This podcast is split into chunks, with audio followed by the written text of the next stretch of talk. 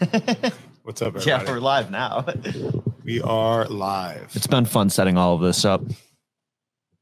It's Thursday. You guys know what time it is. It is time for the Firing Pin live stream. You know, where we do fun stuff like talk to our guests, talk about firearms, uh, just industry news, all the fun stuff. Um, we missed you last week. Yeah, I was uh, I was a little bit caught up catching up with the family. You know, I had been Yeah. traveling from New Hampshire and stuff like that for the tactical games. I want to silence this So- fan a little bit. Yeah, the fan is a little bit distracting, maybe in the audio. Get that uh, taken care of. Also, let's take care of some business real quick.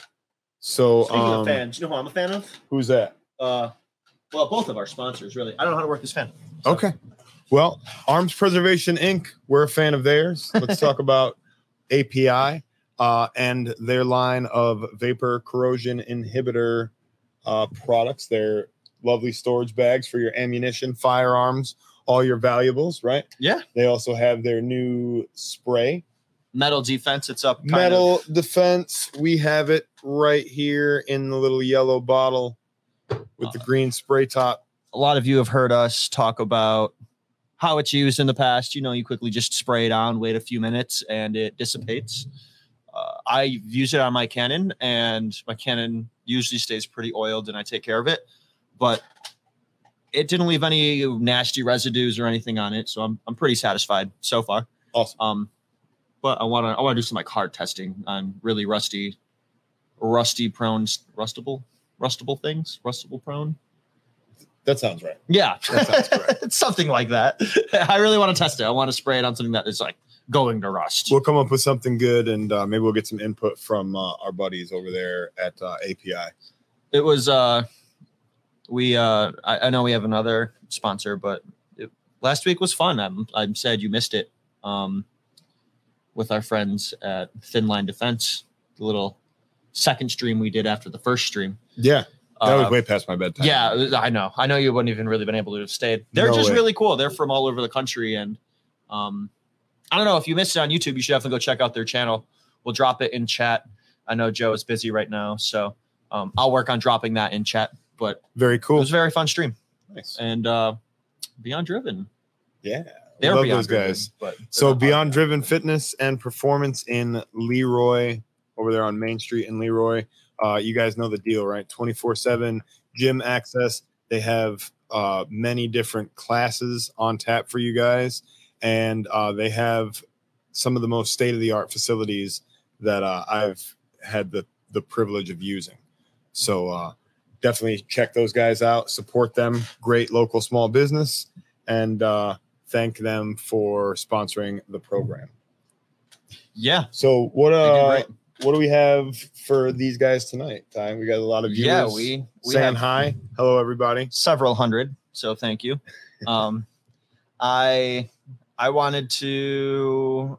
Well, first we have a question that I think we should hit before. Sorry, I, yeah I absolutely guess I'll split brain. let's, no let's do it Um, sorry if you don't want to be doxxed, uh, but you're on Facebook and your name shows. So Matthew asks, tell us about the tactical games. Okay So let's get into that first. All right, yeah, we can talk about that. So uh, the tactical games, as some of you guys might know, I went to uh, the Ridgeline Training Center in New Hampshire. It's up there in uh, Dalton, New Hampshire. Uh, another great facility. If you guys get an opportunity to check out uh, their Instagram page, they got a lot of cool content that they do there, and you can also find out more about some of their uh, open enrollment classes that they do, and uh, different long range uh, shooting opportunities that really seems to be like their bread and butter of what they The do. location they did it at looked gorgeous. Yes, The mountains or Mhm. hills and Yeah, up there in the mountains in New Hampshire, and uh, yeah, we definitely got to experience all of the uh, changing weather that you get in the mountains. yeah, a lot of uh, rainstorms coming in and out throughout the weekend, so got a chance to be cold and wet, and then get dry, and then do it all over again. So that was interesting. Um, a lot of really challenging um, events, and um, honestly, I felt uh, underprepared. yeah. I should have uh, spent some more time lifting heavy weights. I had gotten away from that a little bit, and uh, definitely paid a huge penalty for it um, because you know there were some events there that definitely stressed uh, what I would call like strength endurance, right? Being able to lift, say, like 60 or 70% effort repeatedly Yeah. um, and you just get gassed out. Um, so my shooting was pretty on point. I was pretty happy with that. But a couple of the events, uh, honestly, just the work I didn't get finished. Um, so I didn't even get an opportunity to expend all of my ammunition. So there was a lot of penalties, you know, associated with that as well. Um, so I did not do. I think I was twentieth in my division of thirty guys. Um, and you know, 30 hard people though. Like Oh, they went out and dude. did that. Like, there were there were some serious Placing is nice. competitors out there. There were um there were some guys that I had competed against before, and uh, I definitely was around like people that you know uh, I was familiar with and and friendly with. There were three or four people that had come out and competed in uh, skirmish events here Yeah. or training days here. Um, so definitely some familiar faces from our own backyard, um, which was really nice to see um, and you know get to reconnect with some of those folks. And um, if you guys get an opportunity to compete in any of the tactical games uh, events, I highly recommend it because it's a really it's fun. um, it's a unique challenge, it's fun to watch you. and yeah, it's it's fun to get out there and compete. And uh, I always say it, but uh, I mean it. The community is like second to none. So Yeah, it seemed like the I love the picture you had with all of uh, your- the guys from my squad, Yeah. yeah, yeah, It just seemed really cool. Um yeah our our heat you know when you're going against the guys so i was in heat number eight so uh five guys were in that specific group and we're all competing uh in the tactical division you know ostensibly we're against each other yeah. competing but um in reality you know you want to see those other guys do well because it pushes you to do well Absolutely. also right so Plus you're all doing the same thing, you know what I mean? we're we're all involved in the same pursuit and two of the guys that were in my my heat were guys that had uh, competed with me before in New Hampshire two years ago. Um, so you know, again, familiar faces there, and they actually brought another friend with them who was also part of our heat. So it was like, you know, four guys that were all kind of like familiar with each other, and then we had another guy that we kind of just brought into like the the group as well, and it was, you know, it's just cool to be part of that experience. what uh what were you rocking? Brett asks, what uh pistol were you running and Oh or yeah. rifle? So uh, my my long gun, I was using a uh, 13.7 uh, Roscoe barrel, Sons of Liberty Gunworks bolt carrier group. Uh, it was just a gun that I kind of built myself, um, and um, worked really well. I had a dot on it. Um, for those of you who are wondering about optics, um, we were shooting targets out to like 300 plus yards. So um, quite a distance. there were well, you know, it's easy when you know your holds and stuff like that, uh, and you have like a gun that you have trained at distance with. Yeah. So that that was helpful because I've used that gun at those distances a little bit, Mhm. and uh, so I was pretty familiar with like the holds, and I was able to get some good first round impacts on longer distance targets, um, which was nice because there was like a 20 second penalty for every miss on like the longer distance targets, right? it's So a big penalty. it's a big penalty to miss like it's kind of counterintuitive the way that they have it set because the longer targets are a higher penalty to miss yeah. so you want to take a lot more time on those longer distance shots and then the closer shots were like a 10 second penalty for a miss Funny how So- that works. yeah well you know it makes sense because they want you to slow it down and, and take your time and get those longer distance Yeah.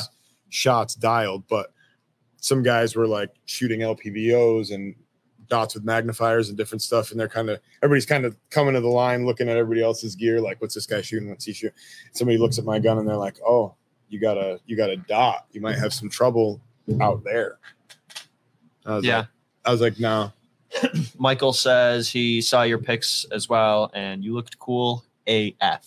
Hey thanks man. I that's like rule number one You gotta look cool. is what they Yeah. say right? Rule number one is you got to look cool. That matters So- a lot, actually.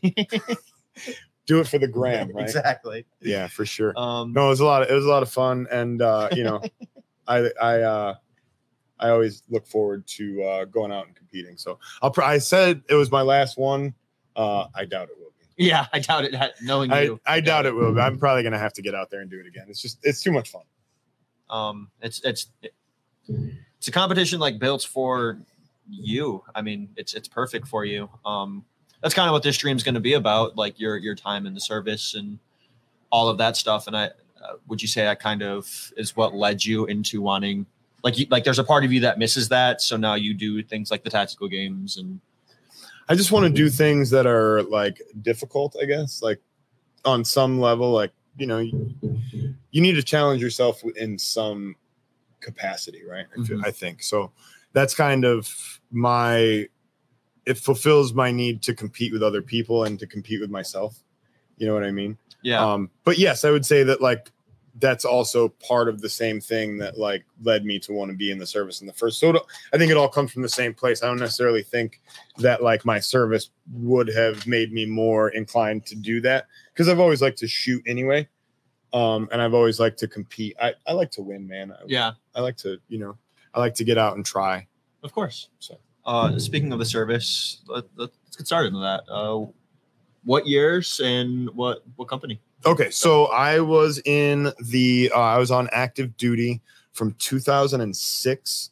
I enlisted in February 2006 until uh, June of 2012 was when I Okay. ETS'd. Um, so I was with the same, uh, pretty pretty much the same company the entire time. I was in First Engineer Battalion, uh, which is now it's part of First. I'm sorry, First Heavy Brigade Combat Team in the First Infantry Division. So um, back then it was just First Brigade Combat Team. They weren't like heavy or whatever the de- the designation is now. But um, so yeah, I was in uh, First ID, First Brigade Combat Team, and uh, I got a chance to deploy with those guys in 2006 the, for the first time. Um, from September, How old were you? I was 23. Okay. I was 23. So yeah, I got a chance to deploy those guys uh, in 2006 until 2007, and then um, we went back pretty much to the same location uh, in 2009. oh so you took a little bit of a, a, a gap if Well, I mean, like you, we redeployed and everything, and then like you go back to home station, and you like the guys that were on stop loss and stuff, they got out. okay Like at that time, when you know when that deployment happened, they were it was kind of around the same time as a troop surge in Baghdad, right? So the numbers was were really important, um, and so they were doing a lot of like what, what they called stop loss, which is like basically you're within say six months of getting out, but the unit's going to deploy. So we put we put a block on your ability to get out essentially Mm, and then you're stuck with the unit through the deployment.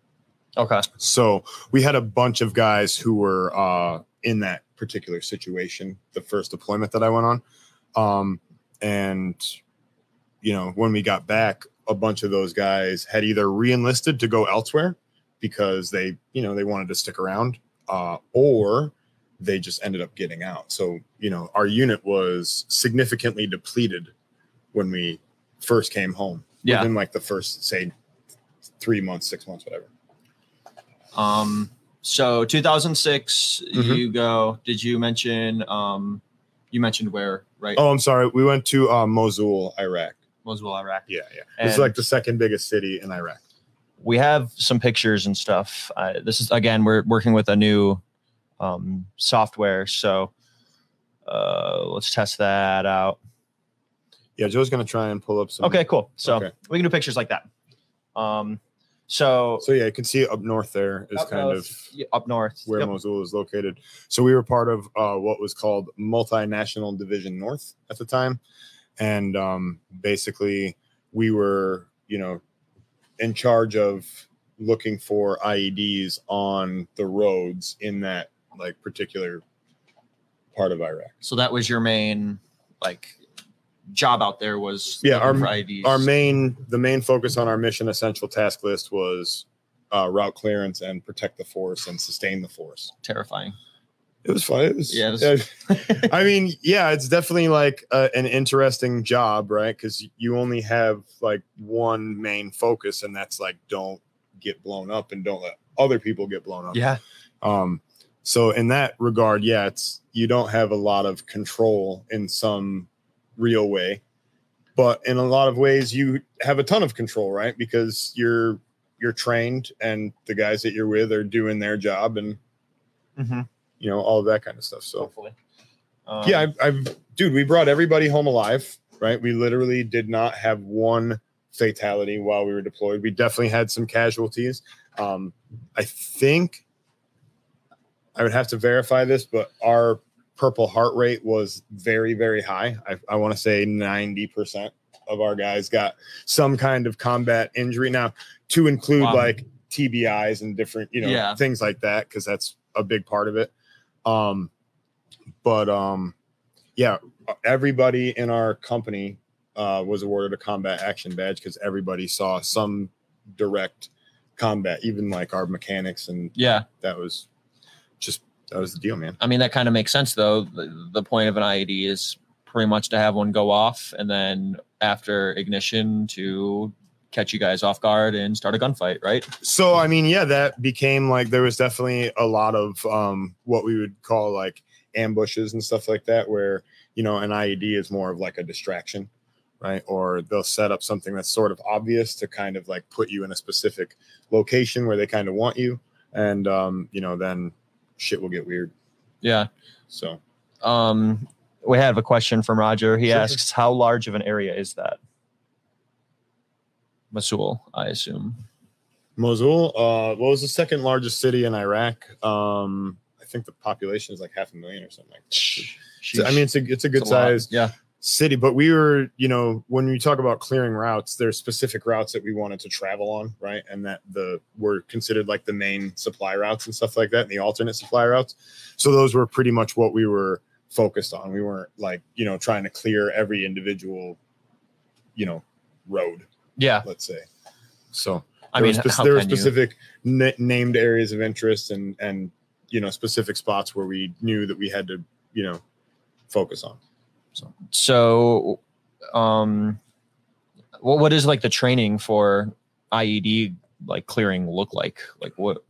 Well, so I mean, first of all, you have to define like what kind of IEDs are you kind of like looking for, right? What are what are the common TTPs?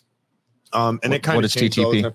Oh, I'm sorry. Uh, tactics, techniques, and procedures. Like, Okay. what are the common like ways that the enemy is kind of targeting and, and doing their thing? So, in the beginning, we would see a lot of um, co- what, what would be called command detonation.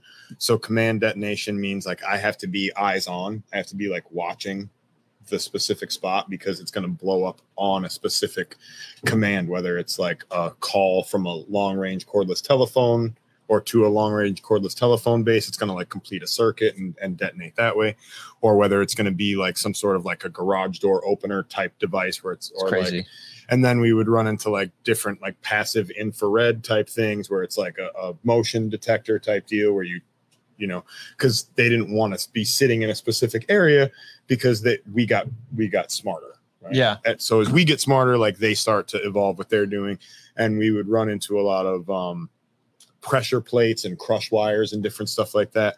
Like they would basically uh, form like a a circuit that's incomplete. And then when we drive over a specific spot on the road like two areas of like copper wire are now connected, Connected.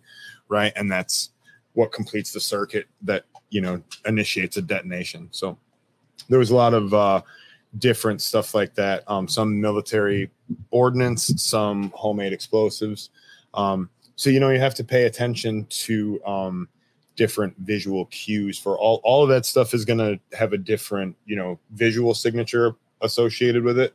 So you got to know what you're looking for uh, in terms of like freshly dug you know earth that might indicate where a main charge is buried or whether it's some debris in the road that could be uh, you know a hiding spot or like even a marking Yeah. uh, location where it's like, hey, as soon as they cross such and such a threshold, right?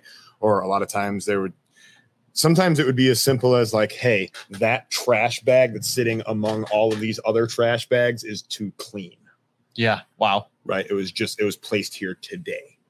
And sometimes it's literally just like, I'm sitting in this spot and I feel like if I drive any farther, I'm going to be in danger. And I don't necessarily know why, But I, trust that. I just stop. yeah, that makes sense. it would happen on a semi-routine basis where like somebody would just the all stop all stop the call would come up and we'd stop for a second and everybody would kind of shift into like a, a security posture so everybody's kind of like you know everybody's like looking out of their vehicles 5 and 25s and then scanning and making sure that you know we're identifying what we can visually see kind of deal and then it's like all right, all right what why are we stopped here like what's going on because we don't want to be sitting here all day for no reason Yeah. but we want to make sure that you know if somebody has you know just a weird feeling that sometimes we have to just honor that you know what I mean? And would you guys be really lenient on that? Like, if you have a feeling, like if you feel something, say it. Because I'd rather stop everything for a feeling than I mean, it depends on who you're. It depends on who is leading a patrol, right? Because every patrol leader is going to be a little bit different, and every patrol is going to be a little bit different. It depends on what happened, like today, right? It depends on what time of year it is. Like during the month of of Ramadan, right? Like everybody would be a little bit more alert because like there would just be more stuff happening, right? Um, so you you have to pay attention to like what's going on. Is is it like time for a local election or something like that? Because those would also be potentially like busy times. You know what i mean? You just have to kind of know like what's going on and yeah, and you know so every day you would get a briefing on like these were the significant significant activities since like the last time that we went on a patrol maybe 48 hours ago. Here's the last like 24 hours. And then like you know here's who else is going to be out uh at the same time that we're out and you know just make sure that you're talking to them and know what else is what else other people are seeing it's got to feel cool, I guess, in a way to have all of those briefings. You know, they.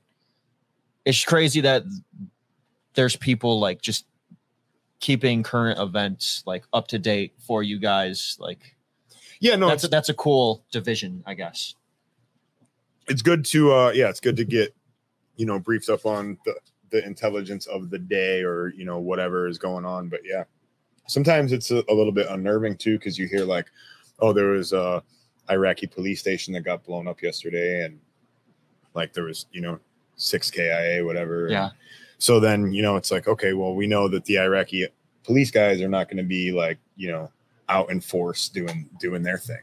And so you know take it take every day as it comes i guess Um, I just I saw you just got rid of that. It's cool. I can control this. Um, just to show these are all Pat's pictures. Um, can you pull up the one of the IED that? Yeah. Um, so that picture, like they're just made like a car battery and So it's like a long range cordless telephone is like the initiation system, and that car battery is the power source. And so that's going to be a command detonated IED. Look, I didn't see the main charge there. So the main charge might have been hooked up, or they might have already, you know, un- disconnected it there. I don't, and like what is disconnecting? don't really have any context. Sorry. No, you're good. Um, I guess I just showed that picture because it's, it's just wild how almost anything can be used.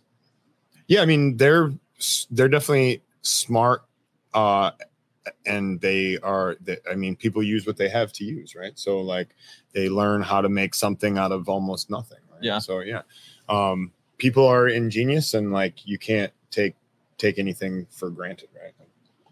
Even like bottles of our piss, man, they would take and like extract urea nitrate from urine and like use that to make explosives That's wild. like I said, they use the resources that are available to them. So Is that what the truckers have been doing? maybe that's why they store up so much piss. Hi, Brandon. Oh, hi, yeah, I'm here too. yeah, You- he came in late, background. but we don't have room for you. It's cool, forget it. I was Sorry. Um, You opted out, buddy. yeah. You kicked yourself out. So what else you got for pictures um, Ty? I got I got a few pictures. Um, let's We can let's talk about them if you want, or you can. let's show a ask more picture of you as a baby.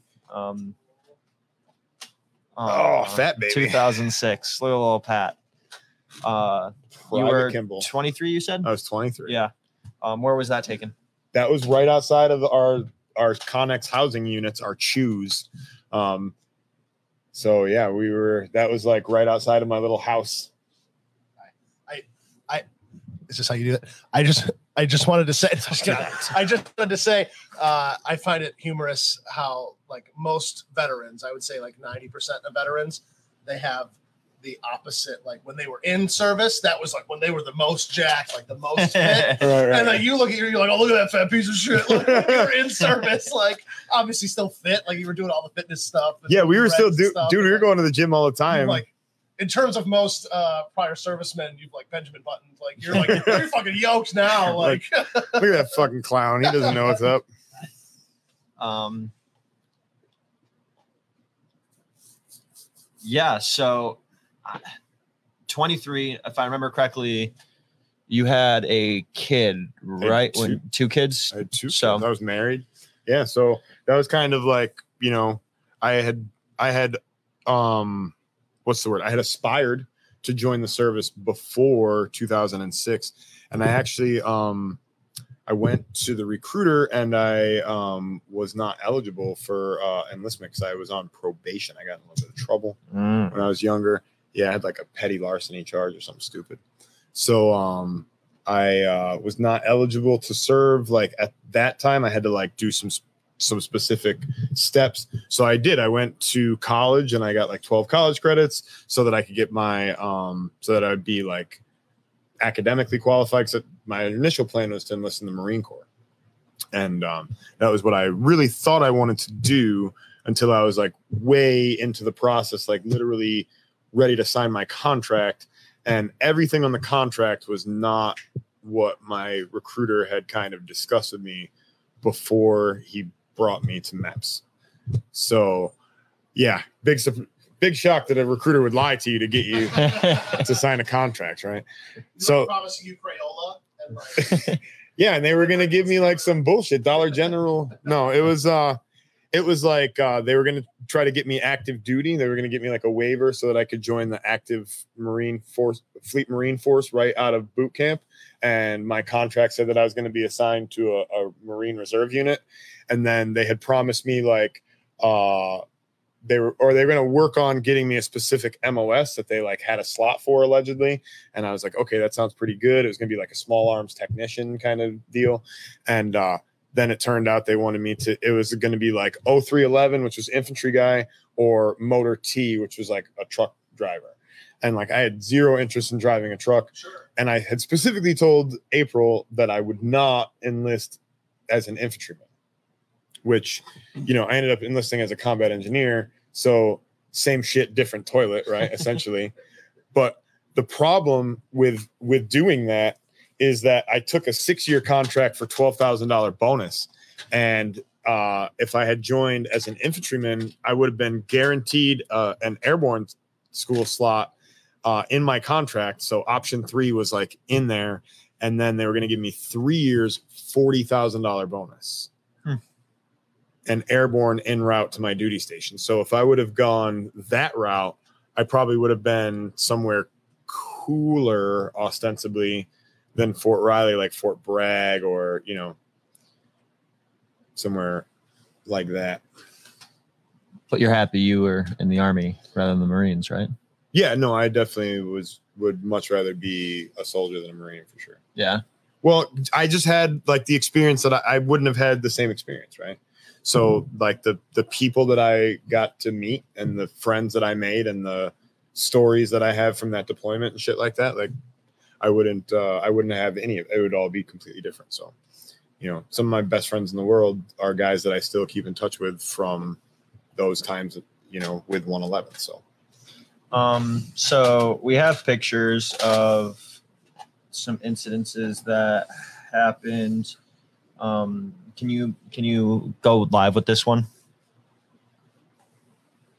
So 41106. Yep. So that was um that was from and I uh, that date is actually incorrect because we Okay. weren't even deployed then. I don't know whose com- whose camera. Um, we didn't deploy until September of 2006. So that that date stamp is actually not correct, but it doesn't really matter to the story, right? Um, that vehicle was carrying multiple um artillery shells that were uh supposed to be an IED. So that was what we called a suicide vehicle borne uh, IED, where they basically take a vehicle and they put a bunch of explosives in it and then they drive it into a military vehicle and they detonate it with the hopes of like killing themselves and then everybody in the vehicle as well. So that's kind of and that's what that deal. that yeah. So that, that. yeah, if you look um, at that, yeah. So that was the result like on our side, and you saw the result on the other vehicles end of things, and uh, that was from a, a low, what we call a low order detonation. So the reason that that vehicle was still intact at all was because a bunch of the artillery shells that were actually in that vehicle ended up on the ground instead of like detonated. So um whatever he did as far as like an initiation system or trying to daisy chain that shit together uh, was not terribly effective. And so thankfully, you know, uh, we were able to actually that vehicle, believe it or not, self recovered and drove the fuck out of there. That's wild. So yeah, and everybody in that vehicle was was all right. They they all like survived. They were like relatively unharmed. Were you in that vehicle? I was I was in the vehicle behind them. I was in the vehicle directly behind them. Um, and basically what happened was we were at a traffic circle. And so we sent our lead vehicle through the traffic circle in like a leapfrog type of idea and they were pulling security on the far side. And then we were pulling security on our sector and then the buffalo went to leapfrog across and the vehicle came and hit them and detonated and they there was just like some dead space where nobody really had a, a clearly defined sector of fire there and just like you know one of the downfalls of having a, a vehicle out there that didn't have a machine gun on it right? Because that vehicle actually is was more or less defenseless at that time. Eventually uh, the buffaloes did have uh, a crow like a, a joystick machine gun on them um, so you didn't actually even have to have a guy like out so but that that came later Um, I know it's hard to see. Is that picture related? no so that's actually from Okay. you can pull that up Okay, though because that's that that's a cool story too so um march the 15th 2007 um was like six months into the deployment um i was in that this vehicle there that you see all all damaged on the ground there that was the vehicle that i was riding in. So um that blast hole is basically where we got hit and then you can see the result on the vehicle and then you can see everybody like trying to help with uh, casualty evacuation um, and you can see the vehicle in the front uh, to like the 11 10 11 o'clock there yeah where your cursor is and they're pulling far side security. And what you can't see is that we actually have a bunch of other vehicles on station at that point. Um, there were some bradleys uh, in some blocking positions there because what happened was we were driving down the route and they had blown up an Iraqi police station the day before. And um, when I say blown up, I mean like leveled it, like an estimated like thousands of pounds of net weight of homemade explosives. So they blew up this whole police station, and then we're like driving through that same area, and everything is is damaged, right? Uh, ruined, and um, it had also rained, so everything looks kind of wet. Yeah. You can't really tell if somebody's been digging or if something got blown up or if it's just wet. You know what I mean? And there's not a lot of passable like roadway to kind of get around. So we kind of got just funneled into this nice little kill sack and they hit us from underneath with like two or 300 pounds of homemade explosives and basically lifted my vehicle up off of its wheels, snapped the front end clip off when we landed back on the ground and um, everybody inside um, was pretty well concussed and like knocked out and stuff because uh, unfortunately most of them hit their head. Yeah. like they're in the vehicle and they basically got thrown out of their seats and you know there's a roof right? Fortunately i was a machine gunner. I did not hit my head on anything but i almost got ejected from the vehicle. So i had to like catch myself kind of on the way out. But you know the a lot of the blast pressure is kind of escaping out by my ears essentially Yeah. right? So when i landed first of all i got lifted up out of my seat thusly and then when i landed i landed like this so if you ever wonder why uncle pat's back hurts it's because i got smashed one time on that metal seat when I was wearing about 60 pounds of bullshit and my spine got folded in half. So that kind of uh, put a damper on things, but I was able, I was still like awake.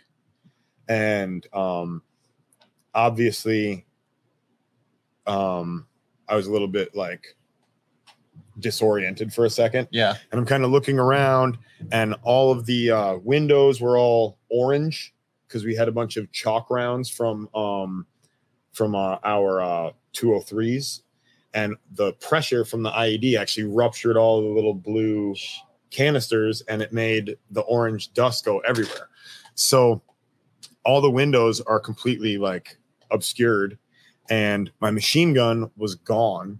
And then we start getting hit because it had gotten ripped off the, the cupola and uh, we start getting hit by like small arms fire. And i'm like fuck. Because i don't have any i had nothing Yeah. right? I don't have a machine gun and all the personal weapons in the fucking truck like there's some pictures floating around somewhere. All the personal weapons that were in the truck were all fucked from like getting tossed around we had an m4 with a flash hider that was crimped shut from getting smashed into some shit. We had a a, a rear receiver uh, where the receiver extension uh, screws in. The rear receiver was cracked. Um, my SAW was deadline because the buttstock got snapped off, got thrown, you know, in the V. So just like I had, and my platoon sergeant, he starts like waking up and he's like, Kimball, return fire. That's like literally the he just regained consciousness and like the first thing he said was why isn't my machine gunner killing something right now Like, what is wrong with this guy and i was like sergeant p i ain't got nothing like, like we had no radio we were like just sitting and so like the rest of our element they pulled up their security posture around us and they like start fighting back. Turns out we were in the middle of a complex ambush. And we were like sitting there like getting shot at from multiple different positions with PKMs and with AKs and they had RPGs out there. And so um we got close air support on station and they came pretty quick and then another engineer unit happened to be out clearing another section of road and they got there pretty quick and then um we were able to like get uh, local security established, and then we got everybody out. And then when we were driving back, um, my friend uh, Marshall, um, he was like, there was a vehicle that was paralleling us on a different street, and they were like shooting at our CASEVAC vehicle. And so we've got like myself and my platoon sergeant are in there, and so we're like trying to get back to the combat service hospital and um, Marshall was like lighting up this van, and eventually, like he shot the driver, and the van like wrecked or whatever.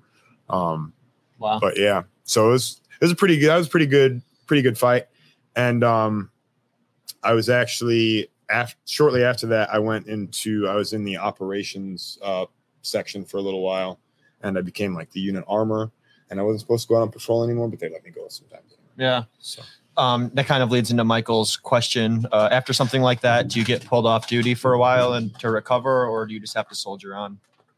no it was like my my um first of all like um it could have gone either it depends right it could have gone either way it depends on like the individual it depends on the unit and it depends on like the the mission requirements right?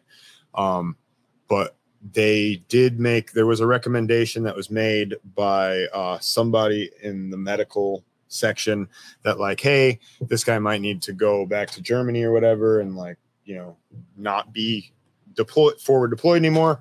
And uh my unit was like they wanted to talk to me about it kind of deal or like you know because ultimately it was a command decision. Yeah. so um then uh my commander was like hey you know how are you feel like what's going on with you and i was like well we all came here together and like we're supposed to leave together like so i want to stay and he was like well good so i want you to stay Yeah. so i was like all right cool so So it I stayed. your choice. Like they took.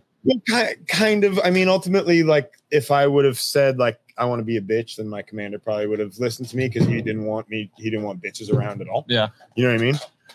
Like, Makes sense. Yeah, I mean, he if I if I wouldn't didn't want to be there, then you know it might have been different. But I wanted to be there with with you know Yeah. with the boys. So. Was that the first time you first and only or No, it wasn't the first time. It wasn't the only time. Um, it was definitely the most like serious time. But there were, you know, I think everybody in my unit got blown up like multiple, multiple times, and some of them were like more significant, I would say, than that. Um, you know, as far as like individual blasts go, Mhm. we had a guy that was in um, a vehicle called the Husky that's like basically a one person vehicle. And it's basically using like ground penetrating radar type of technology to look for mines like that are buried and different stuff like that. And he got, excuse me, he got rocked from underneath as well. And uh, that was like, that was a big one yeah yeah and um you know some people definitely suffered like lasting effects from Of course. for sure. And I, I wanted to get into some lasting effects. I mean how how do you come back to civ life after like driving like being blown up? Like how do you trust the road? How do you it's you know it's weird at first but eventually like you just realize like that's not that's not my life. That's not like that's not part of life now. You know what i mean? Like that was part of life then. Um but you know it, it takes a little bit of time especially when other people are driving i have more trouble when other people are driving because i feel like i have less control yeah So, but when I when I drive vehicles, sometimes I do get a, just a little bit more like anxiety. of course You know what I mean? Just because I I know, like, what I know how much bad shit can happen. yeah So, sorry i'm just trying to think no, it's all good, Um, man. So- what sorry go ahead No, I was gonna say so that deployment was like 15 months, right? From like September 2006 till December 2007. That's Then- pretty long deployment, isn't it?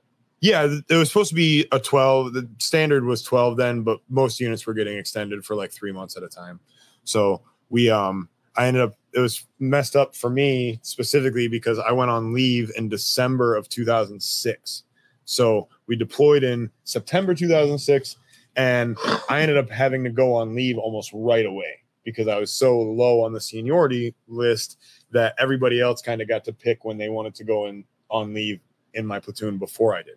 So by the time I was able to like figure out when I wanted to potentially go on um go on leave, the only thing that was left was like, well, I could go home for Christmas. And so like, okay, that's cool. I'll I'll go, but like we've been deployed for 90 like 90 days. We just we just got I'm even like bored of being deployed yet. You know what I mean? yeah So um it was cool because I got to surprise April um and do it that way. She didn't know I was coming home kind of deal. So her mom like picked me up and like we drove to meet her like at Tops or she's just like grocery shopping or whatever. And so like we met up with her and she was like all surprised and then I got to go home with her um from there. And so we hung out for a couple of weeks and then when I went home um I don't remember when we found out we got extended but I think it was like June. I think like so we were like it was six months later, and I'm thinking like, okay, I got deployed, I went on leave, I've been away for again six months, and now I got another three months to go, and then I'll get to go back home again. And uh no, come to find out we got extended for 90 days. So it ended up being like from December of 06 until December of 07 that I didn't get to like go home to the fam. wow So yeah, it was a, it was a, that was a long 12 months. That was a long 12 months. was it difficult like leaving your family Like again? yeah i guess like just in general can you can you go into that Well, okay, so let's yeah, let's talk about the amount of family separation. I see from the chat April's here too, so she can kind of back me up on this. So when I enlisted, I went in February of 2006. I went to the unit in June of 2006. Oh, I'm sorry. I went on leave in June of 2006 after basic, and then I went to the unit in July of 2006. By September of 2006, we were deployed. So like I was away for 16 weeks. I went home for three weeks, two weeks of leave, and then one week of hometown recruiter assistance. Um, and then when I went to the to Fort Riley to home station, I was there for two months away from the fam, and then I got deployed for another three months away from the fam. So 16 weeks, home for three, gone for five, home for two, gone for five months, home for two weeks, gone for 12 months, and then back home. So for the first like 18 months I was in the army, or no, from I'm sorry, from September 2006 until December of 2007, I spent a grand total of six weeks like with my family. Yeah. So that first two almost two years was was tough. Um, but but it ended up being worth it, like long term. Yeah. But yeah, it was. I mean, very difficult time for them because April was a single mom essentially for a long time, Yeah. and um, difficult for Sean because he was like little, you know, and he's like some of the first like sentences that he learned were like, "My dad's in Iraq." Yeah. you know what I mean? Like, like yeah. yeah, Yeah. so- and, and as Michael says, that's a dedicated woman. Uh, shout out to April. For, Oh, yeah, you know, for sure. all of that. Yeah, no, for sure. It was uh it was a hard one, man. But we made it. Sorry, these stools kind of suck. Yeah, they do suck. Very creaky. Yeah, they're creaky and they're a little bit uneven, so I'm trying to get comfortable for you guys. So your your first deployment, that like first year, what what was like the big takeaway you got from that? Like what life lessons, what life experiences did you like reflecting now? What did you gather from all of that? Um, just how much you have to be able to trust the guys that you're that you're working with, just how much like uh you emphasis you have to put on what you do in training and like how everything is is a rehearsal for something right one of the things that made us really good at like the the situation that i was in where we had to do like a casualty evacuation and stuff like that one of the things that helped us there was we had rehearsed that over and over and over again right? So we knew what we were supposed to do. Everybody had a specific job that they were supposed to do and everybody knew the job and everybody was able to do it right? Um, and so that was really big um, just in terms of like having those rehearsals kind of nailed because you don't want to learn on the fly in that situation right? Um, so that was really good. And then yeah the trust factor and just like how much effort effort and emphasis you put on like the minutia of like the rehearsals and having your gear set up like you know so it works so that you know where that next reload is coming from and you know all of that Yeah. different shit. Like just you know the different things that i try to impart to you guys when we're on the range right? Like when we're out there shooting and you know it's like hey freaking get that get that rifle up. It's important. Like Yeah. Because I, I had shit like that happen too where like you have a gun go down like at an inopportune time and then it's like get that gun up. Like make it make it work. So um there was a time we were on patrol and we're heading like north. I think we were actually going back home kind of deal and um we were driving past this little like alleyway and i'm a machine gunner so i'm just kind of like looking around what's going on over here what's going on over there and uh, i see a guy with an rpg and he kind of I was like, oh shit. So a stop. And then like we backed up the vehicle and like I kind of see the guy like peeking his head kind of deal. So I was like, oh shit. Shot a couple rounds at him. And then I start getting shot at from over here. Are you, sorry, are you shooting with like your like shooting like a 240. okay. Shooting like a two. So I I shot like a six or eight round burst from the 240 um at the guy with the RPG because I saw him poke his head. Yeah. So I I shot a couple rounds at him and then I start getting shot at and I couldn't tell exactly where it was coming from at first. So I started traversing my gun turret and my driver called out where he saw it coming from and I was like, "Okay." So I turned and I saw like muzzle flash and you can hear, you know, you hear some bees going by. So I'm like, okay, uh, there he is. And I went to shoot and I pressed the trigger and my gun was down. And I was like, fuck. Yeah. Like, fuck. and so like I'm like down here, like trying to like pull, observe, push. yeah. Like I'm trying to get my gun up and trying not to get fucking shot. of right. course. So I get my gun, I get my uh, feed belt fixed, and I get my feed pawl cleared out, and I charge my gun, and he shot at me again, and I fucking put, you know, some rounds into that fucking window area, and he stopped shooting. So it was like, but I meanwhile I got my fucking squad leader down there yelling at me, fucking get the gun up and like Is that the YouTube video that you have? Um, no, no, no, no. That one where they're like, "Who's shooting?" and I was like, Yeah. "Me." No, no, that was I was just shooting an M16 in that one. I'm going to. There's a couple YouTube videos that you have, or there's videos that I, Well, they're on YouTube to. already, so yeah. If you if you, I'm gonna find them and link them in the in the Spotify. you put it in there, and- it's already posted on YouTube. Some of these guys might might have already seen. it. I I know I've watched them. So. They're fun videos, I didn't- especially knowing it's you. I didn't put them out there. You can tell from the voice in the one when they're like, "Who's shooting?" and I was like, "It's me."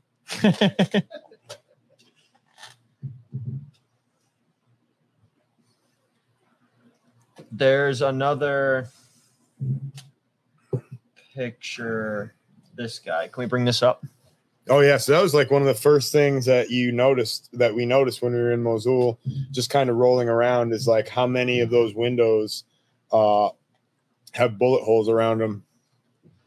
Just like how many. Wild.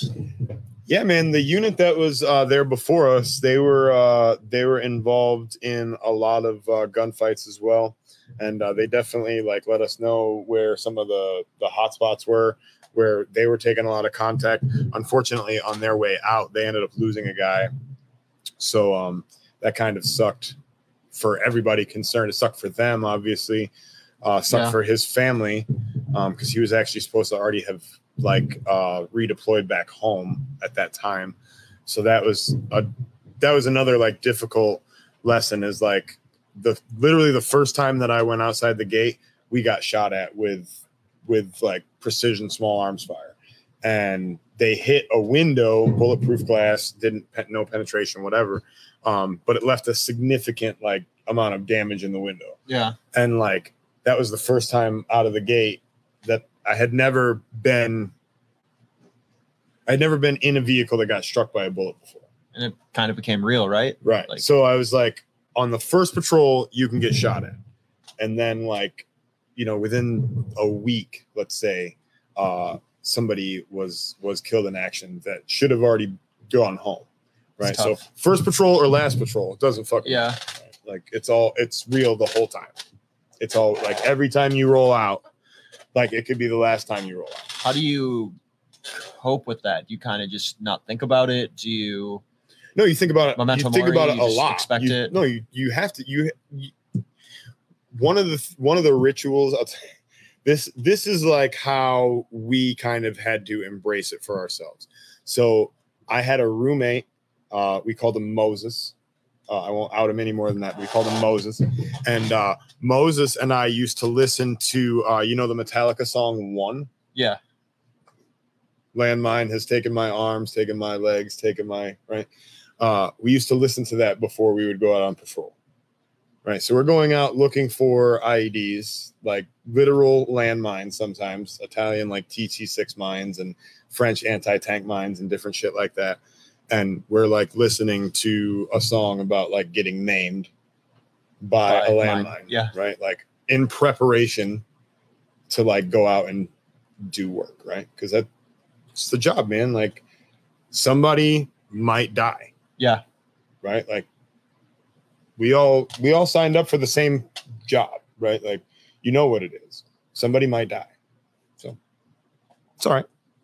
I mean, I guess it's just as a civilian who's never been in a situation like that, it, it- it's hard for me to wrap my brain around. Like, my job is going like the chances of my job killing me are pretty pretty high. I- I'm just like as a civilian, it's hard to wrap my my my excuse me my mind around that. Yeah, but I mean, like, it's a responsibility. Like, in when I enlisted, right? Like, first of all, I didn't have like that many better career paths that were like readily apparent to me at the time. I didn't have a high school education, essentially. Like, I had a GED and a couple of college credits. I had been working like literally three jobs before I joined the army. I was doing like a warehouse thing in basically the same hours that I work now for UPS, like three in the morning staging loads for guys to go out and do deliveries and then i would go and do like a construction gig during the day um, when like you know nine to five type deal and then uh, four days a week Uh, and on Saturdays, I would have to go and do uh, telemarketing for like three hours after, from like six to nine at night. So, you know, I was working literally like, you know, 16, 18 hours a day, three or four days a week, um, just trying to like make enough money and, and still didn't have insurance. Yeah. You know what I mean? So I was like, I was in a pretty messed up situation when I had a wife and two kids, and I didn't really have a good plan on how I was gonna like support them like long term. So I figured, you know, I might as well do this for a little bit and like learn some stuff and like, you know, maybe I'll do it forever kind of deal. And I wanted to, I would have done it for, you know, at least my 20 years. I would still be doing it right now um, if I hadn't have had some other circumstances come up. But, you know, a bunch of my friends are still doing it now or have retired and whatever. And, you know, so I get to, I get to still be like close to it a little bit. Excuse me. Uh, Michael again asks. Uh, he's curious how someone gets picked as a machine gunner. Do you ask for it, or are you just picked? Um, I don't remember really how that kind of went. I think it might have been just like through like the process of I hadn't been trained on being a driver. I think it was just like a process of elimination kind of deal. Plus, I I shot well enough on on the machine guns on the range to like qualify as a machine. Not everybody, you know, was proficient enough to like actually shoot the qualification table and, and pass.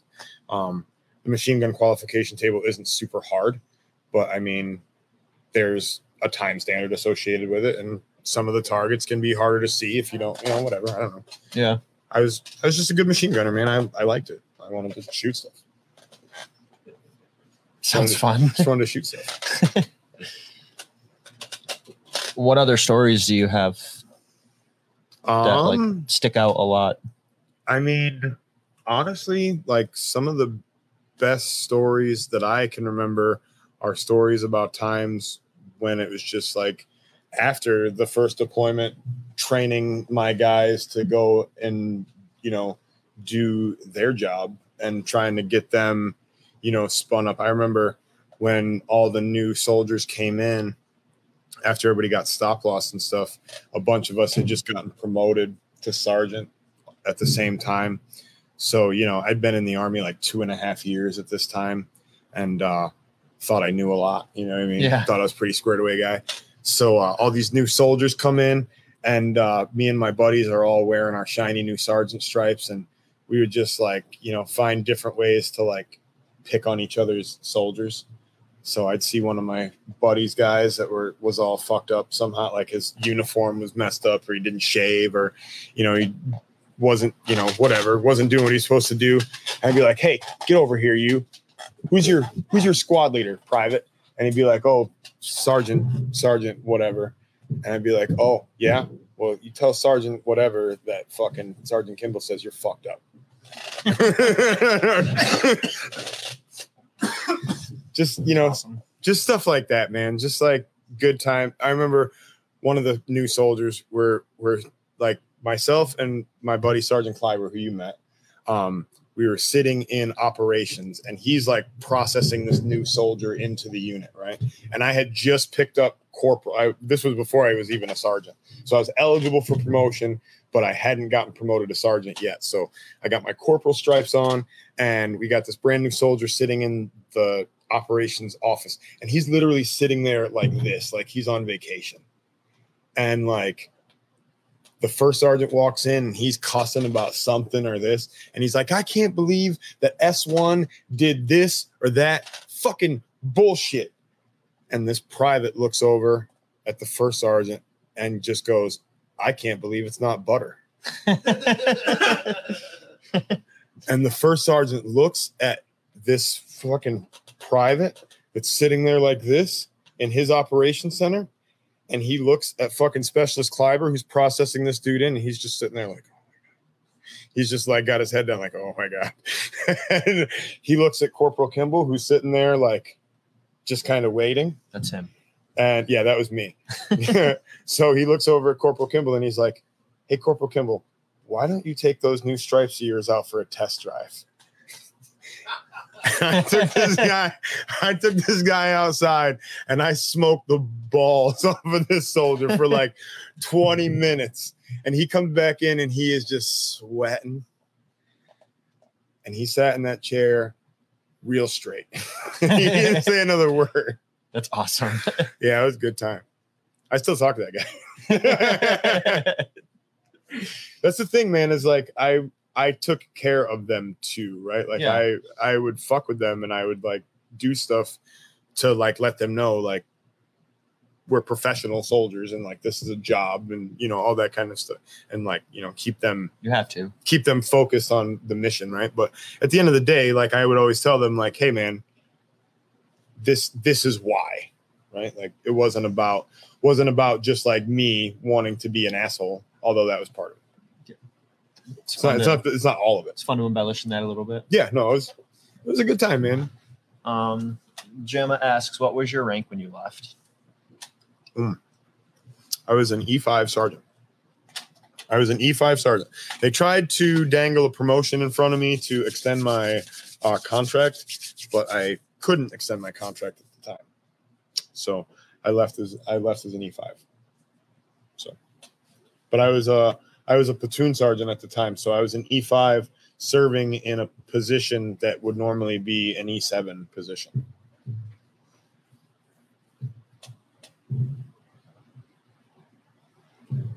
I'm looking through pictures. That's Um, fine. So we've got a bunch of guns here. Pull them up. Let me see. Um, I like guns. In case you guys didn't know. so we have a 240 Bravo up on the top there. That is a 7.62 by 51 NATO general purpose machine gun. It is uh, belt fed and air cooled, and it shoots a cyclic rate of like between six six and 800 rounds per minute. And then below that, you have a SAW. That is a 5.56 by 45 NATO squad automatic weapon. It is a lightweight, lightweight belt or magazine fed weapon, and it fires from the open bolt position, just like the M240. And it has a cyclic rate of 800 to 1,000 rounds per minute. Then you have an M16A4. And then below that, you have a Mossberg 500. That is just a regular off the shelf uh, 18 and a half inch cylinder bore variant. We had to go local purchase them from Walmart. We Did you just like bring these home? Is that your backpack? like, where's that photo taken? it's a pic. You can see the not camo Army- that's not net. Yeah, it is. You can see the camo net over top. Backpack, I, I know that's. Don't tell them where I keep my stash. So is that like basic like patrol loadout? Like when you're No, that we were just cleaning. we were cleaning. just cleaning all of our shit. Yeah. So those were um, those guns were actually like my guns. The 240 would be on top of the vehicle, and then the M16. Um, I would usually just borrow the M16 from like who's ever driving or whatever, um, and keep it up there for like my um, because I was actually a SAW gunner as well. So my SAW, I couldn't use that for escalation of force. Um, we can talk about escalation of force in a second, but um, I couldn't use a SAW for escalation of force, so I had to use an M16. So the the SAW would usually be down in the vehicle, and then the shotgun. That was probably just what I was carrying around the FOB at the time because I was a unit armor and I didn't want to fucking carry some heavy shit. So I just like to carry a shotgun sometimes or like a pistol or whatever. So for the record, you used a shotgun. I used a shotgun to look you prefer in shotguns? to look like I had a gun. when I was walking around, I wanted to look like I had a gun. Yeah, I would carry a shotgun. Um, can we go into escalation of force? Yeah, sure.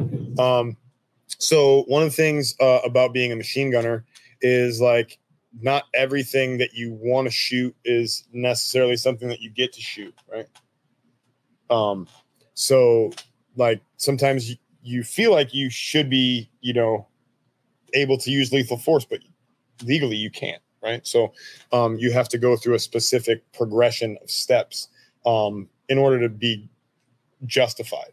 So um, our progression, the way that we were supposed to do it, was shout, signal, show, shoot, shoot, shoot. So shout like, "Hey, stop. Signal being like, hey, I have a stop sign here and I'm holding it and waving it at you. Uh, another signal would be like a little pen flare. We used to shoot like pen flares, huh? Dazzlers at all? Uh, it's not a di- so think about like a tracer round, but like it's just the the tracer. It's not like an actual bullet, right? So you're just shooting like basically a, a white pho- or like a red phosphorus little projectile flare. Essentially, it's just a flare at a car, right? So if I want you to stop and I shoot this red flare and it bounces off your window, you think I just tried to kill you. Yeah. but in reality i i did not right? I wasn't using lethal force. Um so that would be like part of our signal procedure. Uh, the idea is i want you to stop before you're within 100 meters of our patrol right? Um, especially if we're stopped like i need i need you to stop. Um because that's the other thing is we have to have a, a secure cordon like around where we're at where we're working at um in case there's an IED because every once in a while like we we had a couple of incidents where we had an IED that was detonated and we had like established our cordon and everything was cool and somebody ended up getting hit with like secondary frag or something like that. And now we have to like provide some sort of medical intervention and it's just a huge pain in the ass. So Mhm. we didn't like to get into those situations but we did have good uh, medics and our medics were like always uh, willing to help like local nationals and stuff like that. Um, so yeah it was uh it was a great experience overall man. I, I really uh i really got a lot out of it. I enjoyed it. It was a shitty place to be um but i was i was with some really cool guys. Yeah, it sounds it. Um, to to keep going about uh, escalation of force. Yeah. Shoot, shoot, shoot. Like, Oh yeah, so shout signal show and then shoot shoot to the hill, right? So you want to shoot to a berm, you want to shoot to some kind of a soft target that's going to absorb a bullet without deflecting it because you have to maintain accountability, right? Yeah. Even though we're in a combat zone, we can't be just ricocheting bullets all over the place. Um, and then I'm going to try to shoot to disable your vehicle. And if I'm shooting with 556, even like uh, M855, it's probably going to take a couple of rounds, even on like a smaller vehicle. So in general, um, if we're shooting to the grill, then we're going to move pretty quickly into shooting to kill. yeah. So um, shout, signal, show, shoot to the hill, shoot to the grill, shoot to kill. How discouraging is it that you have to follow all of these steps when they don't care? Well, okay, so there's like there's three facets to that, I think. Um, the first facet is we are professionals, right? And as professionals, like we take great pains to minimize uh, whatever damage we could do to the relationship that we're trying to build with coalition forces or with the Iraqi people in general, right? So there's that side of it. There's also the side of it where um, we're trying to protect our fo- the force and the people that we're deployed with and right our, our guys. So there's also like the loyalty that you have to like protecting the people that you're responsible for especially if you have like the most casualty producing weapon right? Because as the guy with the most casualty producing weapon like that's our fire superiority right? So that's a pretty significant job. Um but then also there's the element of like um self-preservation too right? Like i want to stay alive. So i want to be able be empowered to do the things that i think are going to keep me fighting so that the machine gun is working so that the force is protected right? Mhm. so there's all of that different stuff. And ultimately like i think it's a good i it was helpful like it could have been really detrimental right? Um and if you let it get too much into your head about like I have to follow all these specific rules, but really there's only a specific criteria that there's only a specific threshold that has to be met, and that is like I have to have either hostile actions or I have to have hostile intent, and I have to be able to articulate that, right? So if I can, I don't necessarily need to go through all of those different steps if I have an overt hostile act or I can I can articulate hostile intent. Like if a round bounces off, like okay, I don't have to wave, I don't have to stop, I can just go straight to shoot, right? If you know who did it, if you Right. Yeah. Like if somebody shoots it at us, right? I'm not going through all of these different steps of like, hey, stop. Right, like- hey. Hey, stop is like everybody speaks a little 240 Bravo, right? Like that is like a universal, that is like a universal language, right? I don't have to say stop. I'll just help you. Um, so I guess what would be one of the hardest moments you had to go through in the service, Um if you're comfortable talking about it? Yeah, no, man, of course. Um, I think the first the first couple of guys that we lost to suicide when we came home were really hard. The first two guys, man, because they were both members of my same platoon. They were both dudes that I had done a lot of um, a lot of uh, combat patrols with. They were guys that I had spent a lot of time getting to know. Brothers. right? Um, yeah, man, for sure.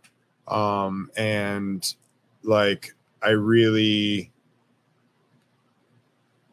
I really like missed having those guys as part of like my my day to day routine, right? So that was that was really challenging um, when when that happened. Um, because it ha- that seemed to happen pretty quick. I don't remember the exact date. I mean, I remember the exact date of one, and I only remember the exact date for him because it happened to be the anniversary of um, the date when that IED event we were talking about earlier happened. Um, so it was uh, the 15th of March 2008. So that was like it was already a date that like I remembered and I knew. And um so then that date became like even more difficult for a while just because like I had, you know, a personal attachment to it where it was like, hey, this is like my alive day, right? And that was like for a while I was I was kind of a weirdo about it, I guess. yeah. Um, but then um, you know, once it was like his uh his angel birthday too, then it was kind of like, well, fuck. Now it's like now it's even shittier, right? Or it Mhm. was then. But then I had to like move past that and I had to be like, well, no, actually it's like the opposite, right? Because like it's still my alive day. Um, and it's a day when like it's important to remember my friend too, right? Yeah. but not to be not to do it in like a way that he would think I was a bitch, right? Because like uh he was he came from like a straight he was like a straight up gangster before he joined the army. And um so he was like he was more used to some of that shit I think than we were um in terms of like just getting shot at and like being like knowing how he was going to kind of react in that situation. you know what I mean Yeah. in that situation. Um, and he did, man. He always like he was always ready to fucking get busy. He was always, you know, he was always like down, and so like I always wanted to like once he was gone, I always wanted to be that guy. I always wanted to be down. You know what I mean? Like, fuck it, let's get it on. Let's do it. Yeah. So, like that was a big takeaway from him was like just, you know, know uh know the job, know what you signed up for, and be ready to do it to like the fullest extent. Yeah. So, what else you got? Um, I'm running out. All right. Yeah, we got some more pictures. Um, we actually have a couple more pictures. I think. All right. Can we just man. show some of these? Nothing that's gonna initiate any investigations. we made sure to vet those out. Yeah, I'm only I'm only teasing. This. CID wants to be Uh,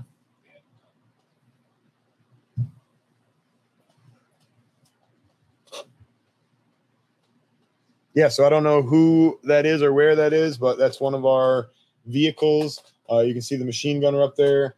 He's got his mask on. Um, pretty dusty and shit out there sometimes. So every once in a while, you want to put some protection on the old face.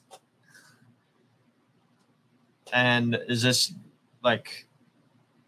Is this the vehicle you would typically ride in personally? Yeah. So that yeah, that is an RG31. Yeah, we that was the one of the vehicles like what I was riding in when we got hit. actually every time I ever got, every time I was ever involved in an IED detonation, I think I was riding in one of those. Probably don't love those vehicles. Um, the part I didn't like about them was the lack of doors. If you look on the side, the door is actually in the back. Oh, Um, so they're kind of like death traps. yeah, Like- like getting out if it ignites or Yeah, whatever. like it just seems like it kind of counterintuitive. Now the machine gunner, obviously, he's good. He's got his own little hatch. There's a couple little doors in the back, but these guys really don't have a lot of options up there in the passenger in the driver compartment area. So those that iteration of those vehicles was not How's that take smaller doesn't So, oh, so here's a here's a really fucking cool story. So one time we were out uh, sitting on an IED, and um, we ended up uh, getting an RPG shot into the side of my vehicle, right? But if you go back to the picture there, you can see there's some little um, there's some little like hatches back here. So uh, Above back wheel. above the rear wheel, Josiah, if you look, you can see there's like a little door, like a little compartment there. And there's one right under the driver's window, too. So, right in that one under the driver's window, we had a bunch of water bottles under there inside of that compartment. So, when they shot the RPG, um, for those of you that don't know, an RPG is basically a, a shape charge that's uh, inside of a little rocket propelled device with a piezoelectric igniter on the end of it, right? So what happens is the RPG flies into the designated target and the little igniter detonates and then it initiates the shape charge inside and the shape charge actually forms like a copper like plasma jet and it shoots into like through armor, right? That's how it penetrates is using that copper shape charge to cut through. Um so the water that was in the compartment there, it actually cooled the shape charge down to the point where we actually recovered the little copper fucking deal and we recovered the tail fin because That's it cool. cooled down, yeah, to the point where it it was totally ineffective. Now, if that had not been the case, if it had impacted the driver's door, probably I wouldn't be sitting here next to you, and definitely my driver wouldn't have been alive for sure. Um, Like one case of water, like Yeah. um, roughly that. I think That's crazy. That'd Yep. well, they were uh, liter bottles, and they were laying long ways, so Ah. you know it was actually quite a lot. It was quite a lot of water that I had to like kind of penetrate. But yeah, um, So It worked. tanks out of water. just make the tanks out of water bottles, and everybody's gonna be fine. Sounds terrible. that line from my bulldozer. For legal reasons, that's a joke. Um, Matt asks a great question. Yeah. Thank you for this. What was the best thing you ate or your favorite thing to eat while deployed? Oh, dude, we used to eat so much ice cream. we would eat so much because uh, sherbet. That we would always say it was fat free. It wasn't fat free at all. It was. It was. it was shit. It was bad. But they had so much ice cream for us. Uh, they had like the Magnum bars. You guys ever had like? yeah. Dude, Magnum bars are expensive, right? But like they had them. They had everyone. They had the dark chocolate ones with the Nice. almonds. They had milk chocolate ones with no almonds. They had white chocolate ones. They had white chocolate ones with little Oreo fucking That's pieces. on- awesome. You got a bunch of chubby kids looking at BillArmy.com. I know, right? No, dude, we had so much. So the access to ice cream was unparalleled when I was deployed. So that was one cool thing for me because I like that stuff. Um, but also, dude, they had guys that would make um sandwiches. Um, and there's a story associated with me and sandwiches. Um, maybe I'll save it for another day. I mean, you brought it up. I kind of want to hear it. So basically, the story goes like um, we were getting ready to go out on patrol, and we were like making our plans for like what was going to happen after the patrol. And uh, so we're like, yeah, we're going to go out here. We're going to do this little patrol, and then we're going to come back and we're going to hit the gym, or we're going to go to lunch, and then we're going to hit the gym. And I was like, that sounds like a plan. And then I was like, nah, you know what, man? I have a feeling we're going to get in. We're going to get busy today. And I was like, so what I'm going to do is I'm going to go out there and I'm going to get some, then I'm going to come back and then I'm going to get a sandwich. And we went out on patrol, and sure enough, we made contact, and I got some, and then I got to eat a sandwich.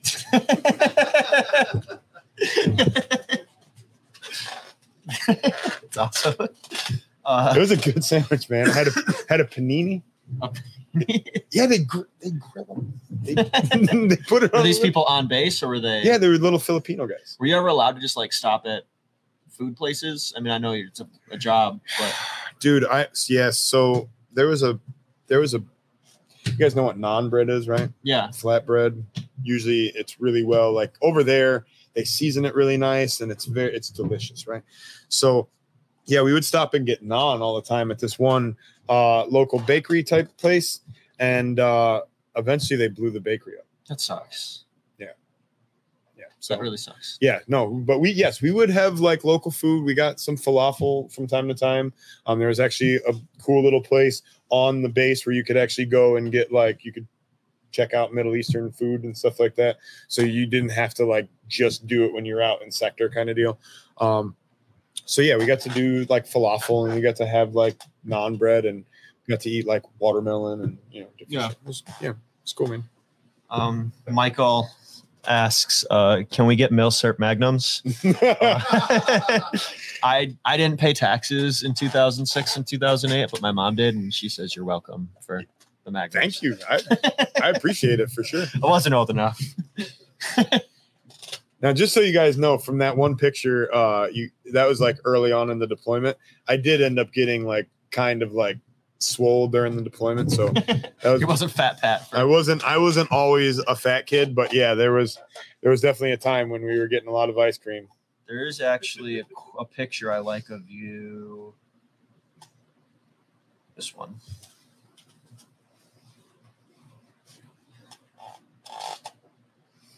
Yeah, so that's me going out on mission as a machine gunner. Yeah, like You can see there's my machine gunner's hatch right over my head, and you can see that we have high explosive. Those are not marking rounds for the 40 mic mic there. Those are high explosive grenades. You can see my buddy sitting next to me with this SAW, and we're getting ready to go out and do some do some work. so you told the story with the chalk rounds, how it was all orange inside. Would those have detonated too, or are those pretty? Sticky? No, no, no, no. They're those actually rely on uh, velocity and rotation Okay. to actually like. There's a the way the fuse in there is kind of set up. They actually have to rotate a specific number of times. So I couldn't even shoot it from me to that door and probably get it to actually Ah, detonate. okay. It needs a certain amount of travel through the air to get the safe standoff distance before it's going to be effective. That's why in Call of Duty, when you're too close, It's like you kill the guy, but it doesn't blow up. new Right. tubing. So, Yeah. yeah, yeah. Yeah, no, that's it's that's exactly what happens, right? Like you just fucking yeah, just collapses ribs, hurts a then lot. muzzle stuff him in the face or whatever. Any last stories you want to share? No, I think I told you guys too many stories. I, I don't think so. I No. think we could do another I don't think hour of I don't think anybody cares about these stories that much. But um, no, I uh, you know, I appreciate you guys' interest in uh, you know, what I used to do, and um, it was a really neat job. Um, a lot of people, you know, will say like thank you for your service and stuff like that, and I definitely appreciate. I've seen a couple of those here.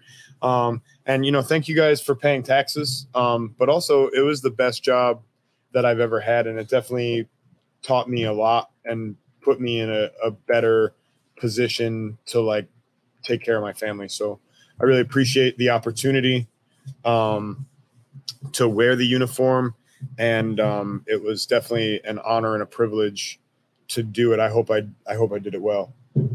yeah, and I'm just happy I get to sit here and talk with you about it, and I'm sure our listeners really loved it. it you're getting a lot of love. Um, you have been getting love throughout the entire stream, and Yeah, I I appreciate it, man. Uh, I didn't, you know, it's it's kind of uncomfortable to like be the topic of conversation. I don't mind yeah, like topping, or I don't mind. I don't mind. Whoa. I don't mind talking. I don't mind being in the conversation. I don't necessarily want to be the topic of the conversation. Um, but I appreciate you guys listening and uh, asking questions. and um, you know, I was going to say that the cool thing about this is like it's your stories and your experience and you know your lessons learned are now immortalized as well as you know you using shotguns and you talking yeah, now everybody now everybody knows about shotguns and various other shit. So good job. Thanks for watching, everybody. I appreciate it. Ty, uh, great job. Thank you. Um, Josiah, thanks for keeping us on appreciate track you guys. uh, with the pictures and all of the good stuff. And um, yeah, Check out we got a new counter. If you guys didn't see on Facebook already, um, that's why we're so short and so small.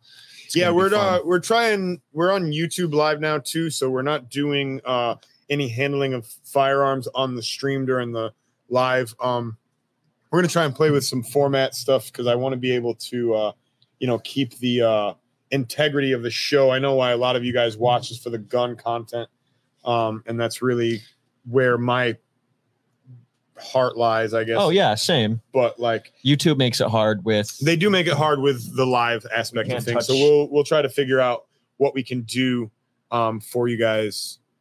Um, But, maybe we can do some other videos on the side or something. I don't know. we'll always bring it to them. Yeah, It's, it's 100%. our job. Uh, we're closed the fourth. Just a couple of house things. We haven't made a post officially, so you guys are all the first to hear. But uh, so um, my grandmother says happy fourth to everybody, and Yeah, enjoy your Independence Day, guys. we will see you guys next time. Peace Love out. you all. Bye.